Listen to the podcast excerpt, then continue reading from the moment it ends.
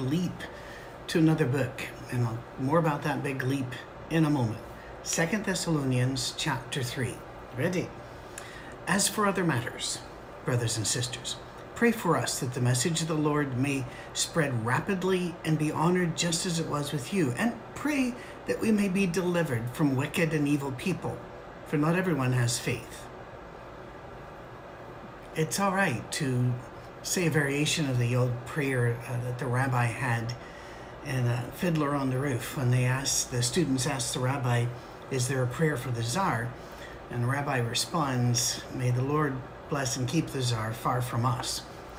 It's all right to pray for. Uh, uh I think the common, uh, most often used is hedge of protection. Being aware still that Paul was prayed for and he was protected at great length, but he also uh, did die at the hands of evil men. So prayer is not magical. It has value, it has place, it does a lot for us, and I think God hears them, and I think God answers prayer in a variety of ways. But when you start looking upon it as magical, then you have to explain stuff like, why did it not work for this person or that person? So we all say, right, this is what we, we go before the throne of God and we say, this is what we want. And God may have a different thing in mind.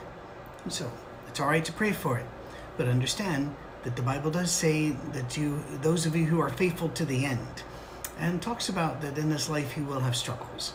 So again, Paul knows that. Paul's Paul's experienced them already, and he's in for a bunch more. But that's kind of giving away the game here in a bit. The Lord is faithful. He will strengthen you and protect you from the evil one. So you pray for me, I pray for you. We have confidence in the Lord that you are doing and will continue to do the things we command.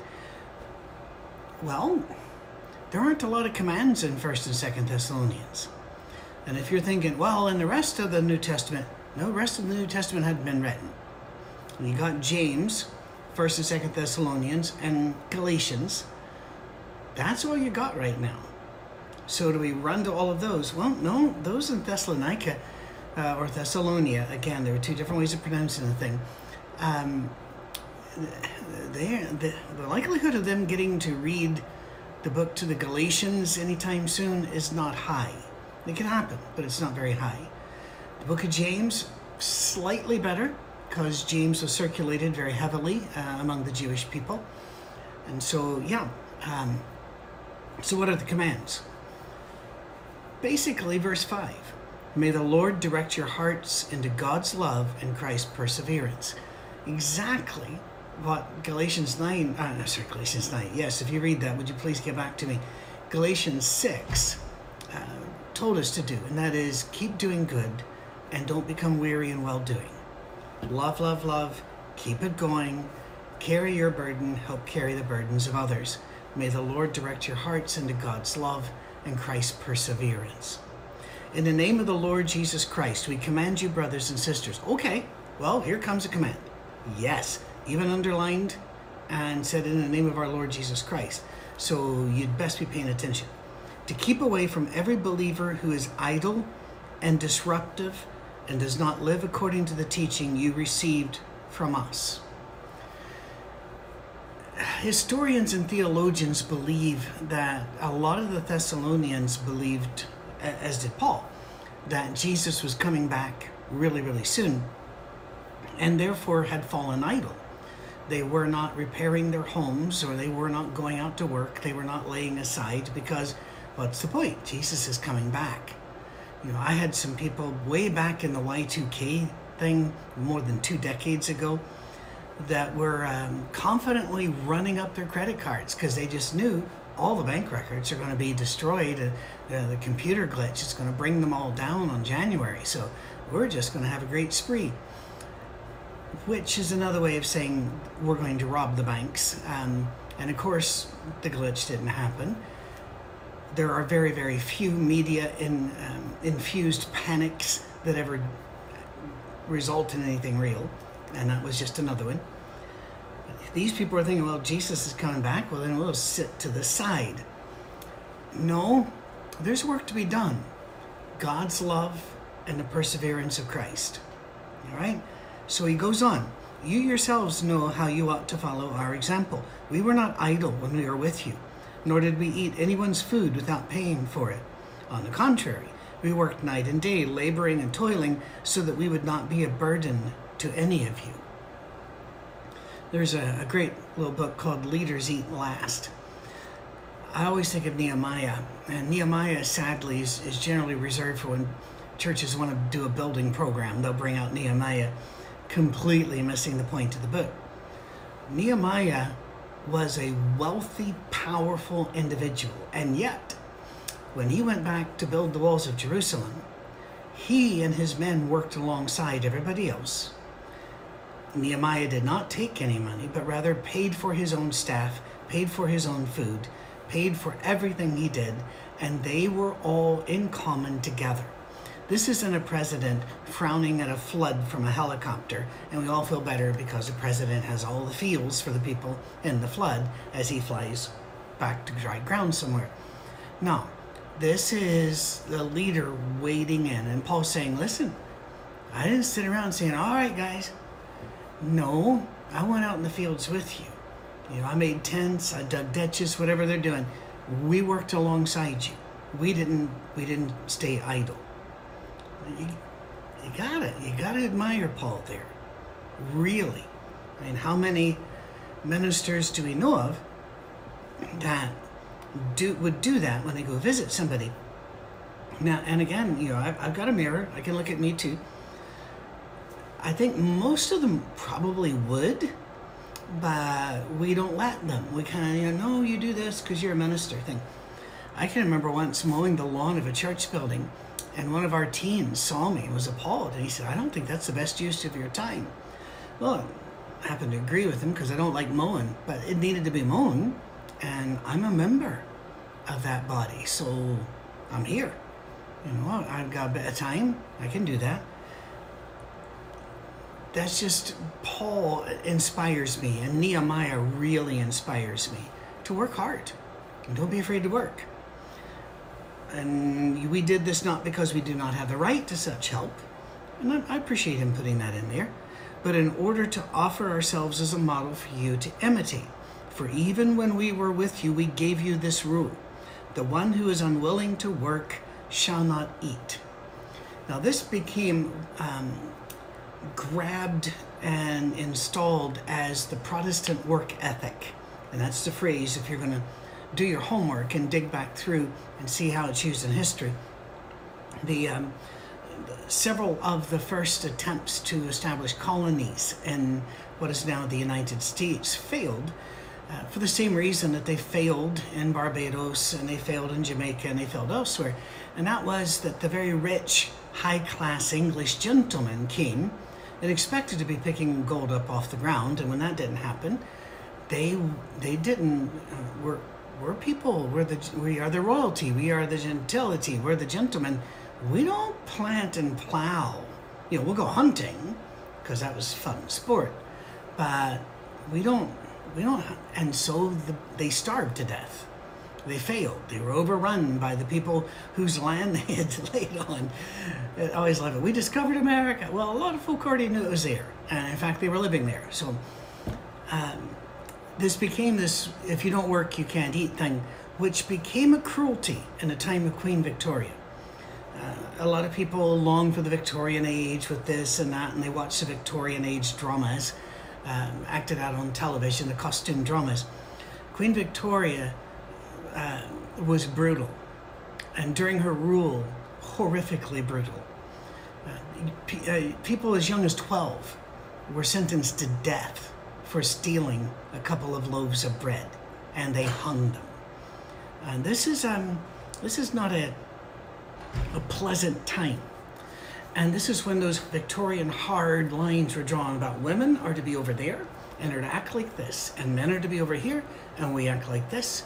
And this is the behavior you must expect from us. And women, you are limited in all of this other. And children, what children? Uh, they're they're meant to be seen infrequently and heard never. Let's shove them over there. It was just a very harsh time, and so those that were mentally ill were stuck into boxes and cages of hospitals like Bethlehem in London. Um, because of the, the British accent of the time, it was shortened and over time it became known as Bedlam. And we still have that word for complete chaos because they would stick them in there and, and the cultured upright people would pay tuppence to walk in and laugh at all the mentally ill people. That was all of this is built into and the beggars on the street well they if they don't work they don't eat the little charity houses and such oh there's a great book i wish I'd, i hadn't planned on talking about it. Um, i'll have to find out what the name of it is. You could probably find it on amazon. It is actually about the lives of the women that were killed or most likely killed by jack the ripper. Everybody's always about jack jack jack. But this person actually went back and discovered the lives of the women that were killed by either Jack or some other butcher. And you see this misuse, this if they will not work, don't let them eat, and the way they were horribly treated, the way that they were shoved into prostitution. They had no choices, children taken from them. It was just terrible. And was all in the name of Christian order. The one who's unwilling to work does not refer to somebody who is ill, who is old, who is in need, who has had their house washed off by a flood. No, we charity is what we do. Sharing is what we do. Giving is what we do. There are always going to be people who are going to give, give, give to me, give give to me, and have no interest in ever giving back. I, I remember I'd only been back in America about a year, and one of the men of our church was on 100% disability. Government was paying him to do nothing because he's 100% disabled. And then I found out he helped his son with his son's business, roofing houses. And he was on the roof doing it. That's theft. And it's a sin. It didn't seem to bother him, uh, but it did bother me. Because that's a long time ago, I'm still talking about if you will not work. Now, this is not just somebody who is waiting for a better job. Let's say uh, they have a couple of degrees and they've got a specialty, and the only jobs going are at the Waffle House or um, you know at, at um, to mop floors at Walmart or something. By the way, a lot of jobs going hunting right now as I record this, because you know they're not the pay isn't what the benefits are. And, and you can argue those points all you want to, but I have no interest in it really. It, it gets into politics and all the feels, and, and now just gonna. I understand if I'm a chemist and I'm, I'm spending my time trying to get a job somewhere in the industry that I might not want to spend 10 hours a day making waffles. I get that. I don't consider that a person being idle or unwilling to work. They're trying, right? Then he goes, We hear some among you are idle and disruptive. And see, this is the point. They're not working, and instead they're being disruptive. The word here is a division word, like heretic, heresy. Doesn't mean they're teaching false doctrine. It just means you got nothing to do. That's a problem. You end up doing stuff you shouldn't do. Another Protestant phrase was the idle hands are the, are the devil's workshop and and they have a point. There, um, in the in the Old Testament, there's a phrase in the Hebrew for taking a walk that always ends poorly. When David took a walk and saw Bathsheba, for example, uh, the Hebrew people hearing the phrase "take a walk" already know that's not a standard walk. That's not Patrick deciding that at his age he should keep uh, moving, so he's going to go around the block a few times walking this isn't Patrick walking down a shopping center just to see what's for sale. And no, this is the kind of just going to see what opportunities give.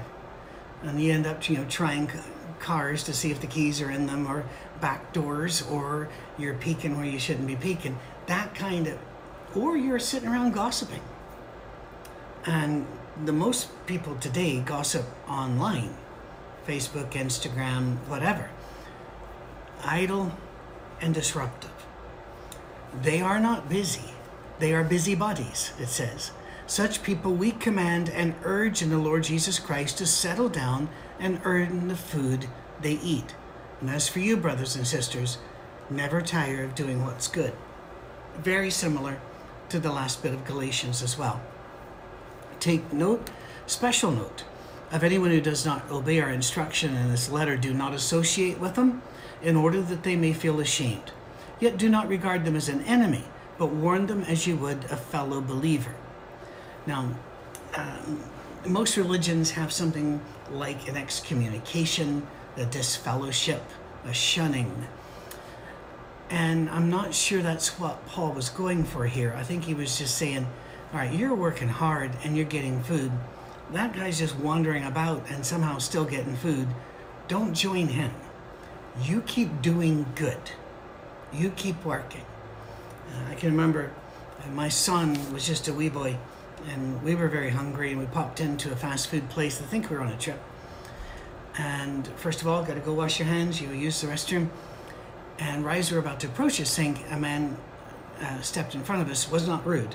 It was just that's, you know, it was fine for him to take the sink first. He probably was there earlier.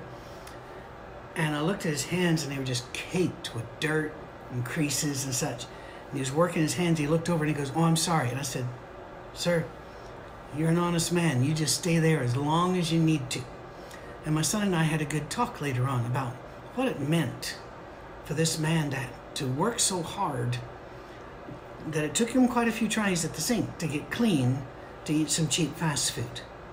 And I said, What you just saw there was an honorable man and a good person. We talked also about the honorable women across the counter who looked so tired but still worked. That's honorable. They should be treated with dignity. They should be treated with exactly as much respect as you would a surgeon because they're working and it matters that they're working. Now, if you're watching this and you can't work, none of this applies. This isn't about you. This is about those who could, but instead take that walk, creating more, even if it's just a walk across the keys of a keyboard, creating disruption. Now, may the Lord of peace give himself give you peace at all times and in every way the Lord be with all of you. And again, as we talked about the end of Galatians, I, Paul, write this greeting in my own hand, which is the distinguishing mark in all my letters. This is how I write. There were false letters going out. Uh, the grace of our Lord Jesus Christ be with you all.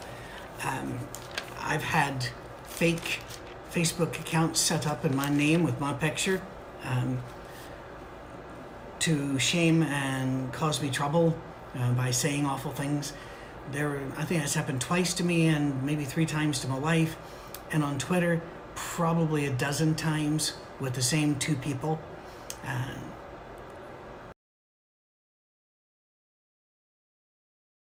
call was coming in. First Corinthians. Now, here's what you need to know. We're going to take a little leap here. We're just going to get this started. There's about a three year gap between First and Second uh, Thessalonians and Galatians, and First Corinthians. There were a lot going on in Paul's life. He wrote those other books from Corinth, but he's going to write the books of Corinthians after he leaves. So these books were, when he was there, he was busy in Corinth, but he's also busy elsewhere and writing to them. When he leaves Corinth, something goes very wrong at Corinth. 1 Corinthians chapter 1 is a very troubling chapter. No preacher wants to go to a church that is in uh, a 1 Corinthians chapter 1 uh, setting. We, we want something more peaceful and growing than this. But there are some great lessons to be learned in 1 Corinthians chapter 1. We're just going to crack it in a bit, um, maybe four or five minutes today, and we try to stay under 30 minutes on these classes.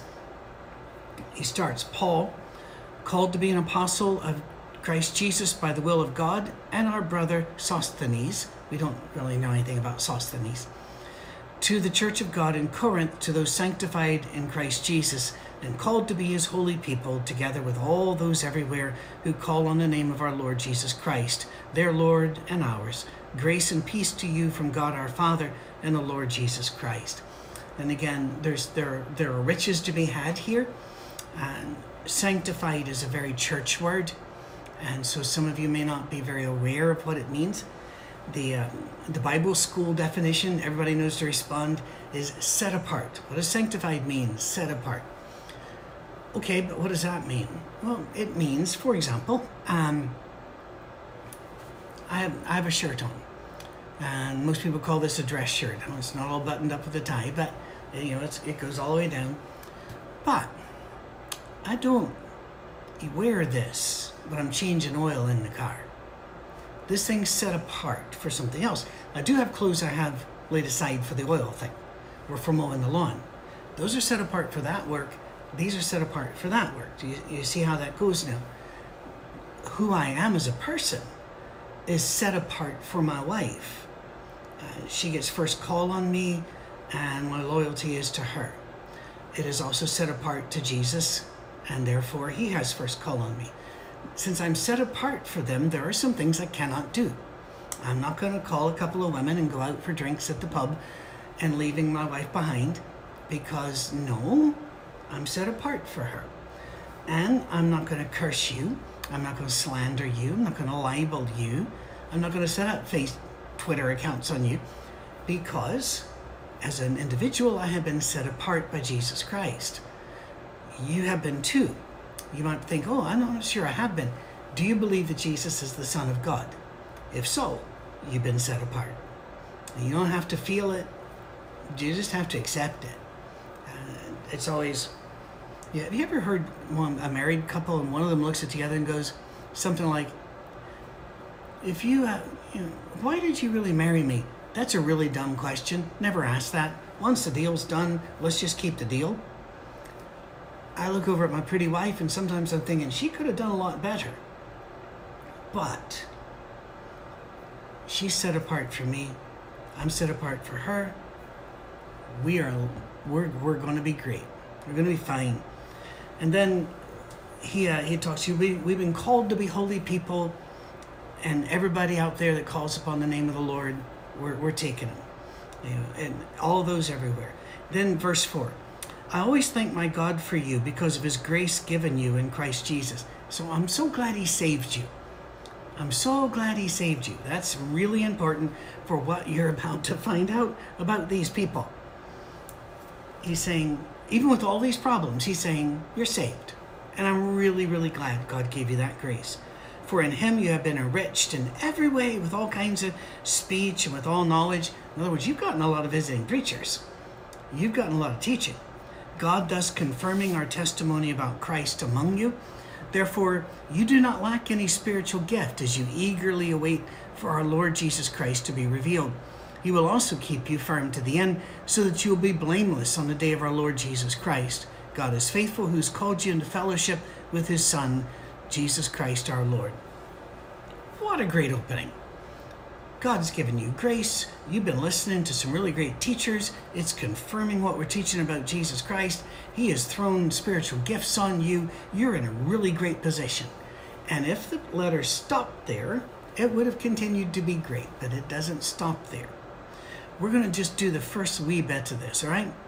I appeal to you, brothers and sisters. Please note, he said they're saved, set apart, and now he calls them brothers and sisters in the name of our Lord Jesus Christ, that all of you agree with one another in what you say, and that there be no divisions among you, but that you be perfectly united in mind and thought. Oh dear, that's been snatched out of context so many times. Mind and thought about what? Take a look at what he just had said in that bit, all right? About the unity, about being together. That's that's it does it mean that they're all going to believe the same thing about music? Or about who should be a leader in the church? Or whether we ought to buy a church building? Or no. No. God creates us as individuals. He doesn't do cookie cutter people. So what paul's talking about is be united in your belief in jesus christ and in your dedication to living like christ and that that flavor is going to look a little different according to where and who you are, right? Okay. But you don't have to fight about the differences or think that the differences make you better or worse than anybody else. That's what happened. My brothers and sisters, some from Chloe's household, have informed me that there are quarrels among you. What I mean is this one of you says, I follow Paul, another, I follow Apollos, Another, I follow Cephas. Still another, I follow Christ. Is, is Christ divided? Was Paul crucified for you? Were you baptized in the name of Paul? I thank God that I did not baptize any of you except Crispus and Gaius. I'm going to stop here because I want you to think about what's, what you're about to hear. All right? There were those already trying to pull rank. Well, I heard from, well, I heard from, you get this today. People will quote, well, this minister says this. Well, I listen to this minister who is much more well known and, and got better degrees, and he said this. And, you know, I follow, you know, following Christ is pretty hard. It means you got to quit arguing about all the differences between people and just love them. It's a lot easier just to say, you know, I'm going to be that guy's guy. I'm going to follow that teacher and um, do that. No, it's harder just to follow Jesus. Now, here's what I want you. It's going to be very hard. You're going to have to wait, all right? Uh, and we'll have to do probably Who Told You about that series on this one day. When I was a boy, I was taught that the Bible was delivered to us by God dictating it and holy men of God writing exactly what he said, word for word. And every single word, therefore, is inspired by God, given to us by God, no human element in it at all.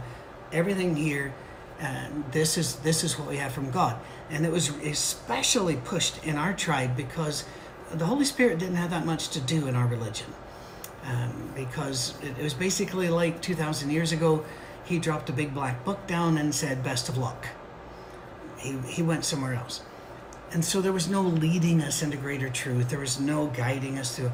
There's, there was none of that. So the Bible was the words of God. And then I started, and, and by the way, they even said, for example, when Balaam's donkey, and I'm using the word donkey because they don't like me using the old word, uh, spoke to Balaam, that, that great old tale out of the Old Testament. I've preachers uh, in my tribe would go, now, God didn't just give him the donkey an idea and let him put it in his own words. No, it was exactly the words that God gave the donkey. Well, it made a whole lot of sense when I was eight. Then I read the Bible. Would God have said this? Start again at verse 14. I thank God that I did not baptize any of you except Crispus and Gaius, so no one can say that you were baptized in my name. Yes, I also baptized the house of Stephanas. Beyond that, I don't remember if I baptized anyone else.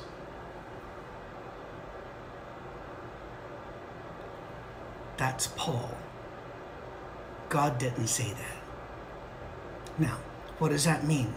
What that means is we can take a deep breath and allow the humanity of the writers to play a part in the books because it's there.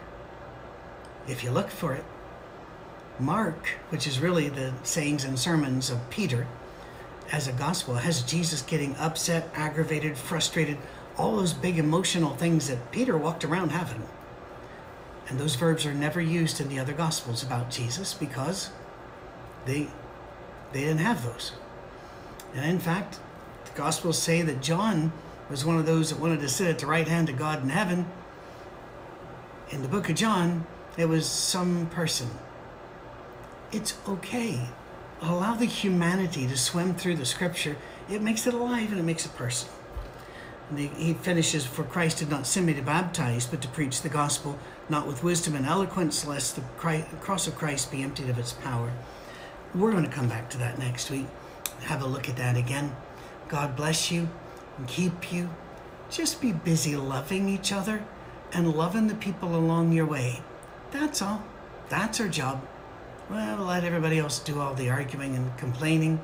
Nah, we're too busy. You know how hard it is to love people. We have to concentrate. May the grace of God be with you all.